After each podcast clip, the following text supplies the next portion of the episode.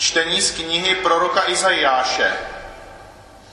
Hledejte hospodina, když je možné ho najít. Vzívejte ho, když je blízko. Ať přestane bezbožník řešit, zločinec, ať změní své smýšlení, ať se obrátí k hospodinu a on se nad ním smiluje, k našemu Bohu, který mnoho odpouští. Mé myšlenky nejsou myšlenky vaše, ani vaše chování není podobné mému, pravý hospodin. Okolik totiž převyšují nebesa zemi, o to se liší mé chování od vašeho chování, mé myšlení od myšlení vašeho. Slyšeli jsme slovo Boží. Čtení z listu svatého apoštola Pavla Filipanům. Bratři, budu moci oslavit na sobě Krista, ať svým životem, ať svou smrtí. Vždyť pro mě život je Kristus a smrt ziskem. Avšak kdybych tady žil dál, mohl bych ještě s užitkem pracovat. A proto nevím, co bych měl volit. Přitahuje mě totiž obojí. Mám touhu zemřít a být s Kristem, a to je věc mnohem, mnohem lepší. Ale pro vás je zase nutnější, abych zůstal ještě naživu. Jen se chovejte tak, jak to odpovídá Kristovu evangeliu. Slyšeli jsme slovo Boží.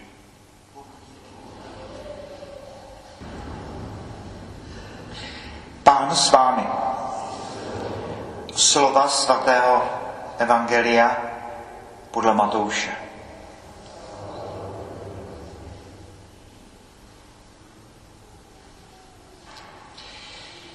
Ježíš řekl svým učedníkům toto podobenství.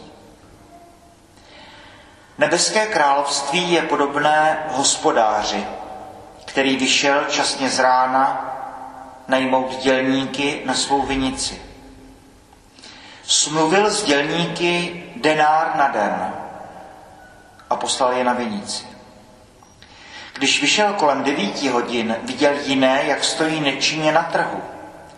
Řekl jim, jděte i vy na mou vinici a dám vám, co bude spravedlivé. A šli. Kolem dvanácti a tří hodin odpoledne vyšel znovu a udělal to zrovna tak.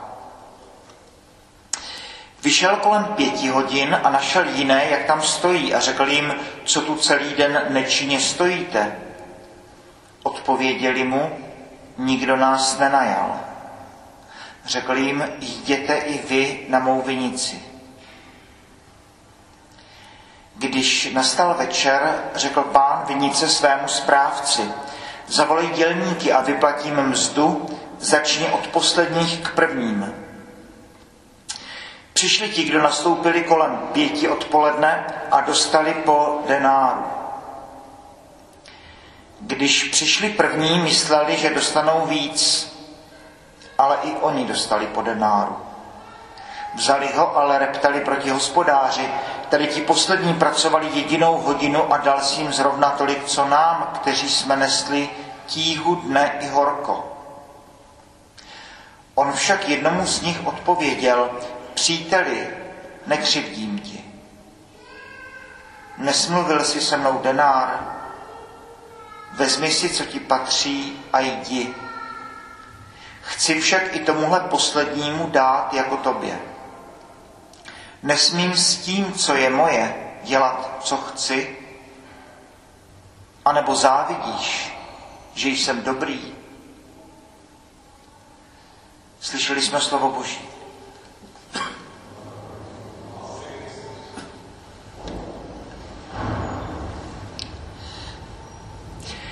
Příběh je evidentně nespravedlivý toto nemůže být vzor pro naše firmy, naše podniky, protože kdyby takhle se choval pozemský hospodář ke svým zaměstnancům, no tak druhý den ráno má stávku na krku. Ježíš uvozuje celý příběh, nebeské království je podobné. Takže pozor, tady se bude mluvit o úplně jiném typu eh, ekonomie. Co teda vlastně znamená, že Bůh je spravedlivý? No, je spravedlivý, ale jinak než člověk. Tak jak jsme si připomínali už minulou neděli, eh, to jsou ty svaté texty, ty zlaté texty tady toto, které nám připomínají, abychom se podívali na zemi z obrovské dálky, oslnění boží láskou, která absolutně odmítá ty naše kupecké počty, má dáti dal ty naše zásluhy, eh, to, že si člověk má zasloužit eh, nebe svými skutky, najednou jsme zalití boží milostí, boží slávou, boží láskou a ty naše eh, možná, jak to říct, až ty drobné naše ohlížení se, co druhý udělal, co já jsem udělal, kdo si zaslouží, kdo si nezaslouží, to je všechno najednou prozářeno, jak to říct jinak. Tedy eh, hospodář v 9 hodin časně z rána jde najmout dělníky na svoji vinici. Je to zvláštní. S těmi prvními domluví denár, fixní mzdu, těm druhým už jenom řekne, no dám vám, co bude spravedlivé. A těm dalším už neříká vůbec nic. Denár, mzda dělníka za den a ekonomika ve Středomoří Kristovy doby jsme poučeni, že funguje tak, že mzda se nevyplácí jak u nás jednou za měsíc, ale každý den večer, aby si každý, kdo práci ten den našel, mohl koupit jídlo a nějak přežít do dalšího eh, dne. Tedy eh, pán vychází časně z rána, domlouvá ten denár, posílá je na vinici evidentně práce je dost. Není to tak, že by, že by byl nedostatek práce, naopak ten pán vinice hledá, koho by ještě mohl dál uh, zaměstnat.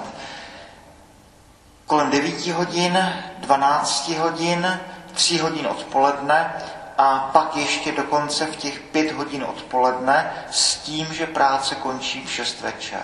Takže ti pracují jednu jedinou hodinu a i on jim říká, jděte i vy na mou vinici. No a pak přichází ty dvě do očí bíjící nespravedlnosti. Za prvé mzdu dostávají jako první ti, kteří pracovali jen tu jednu hodinu.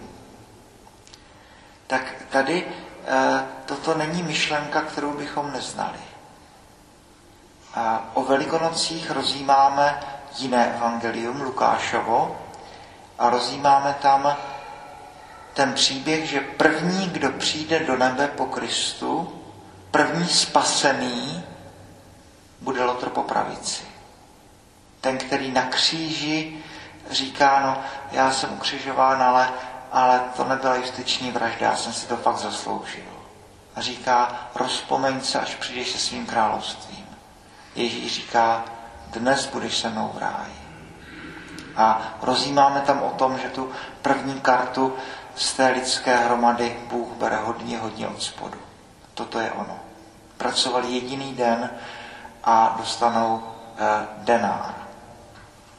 No a pak eh, logicky ti, kteří si musí vystát frontu, protože pracovali celý den, no tak dostanou zase denár. No tak kde je ta spravedlnost?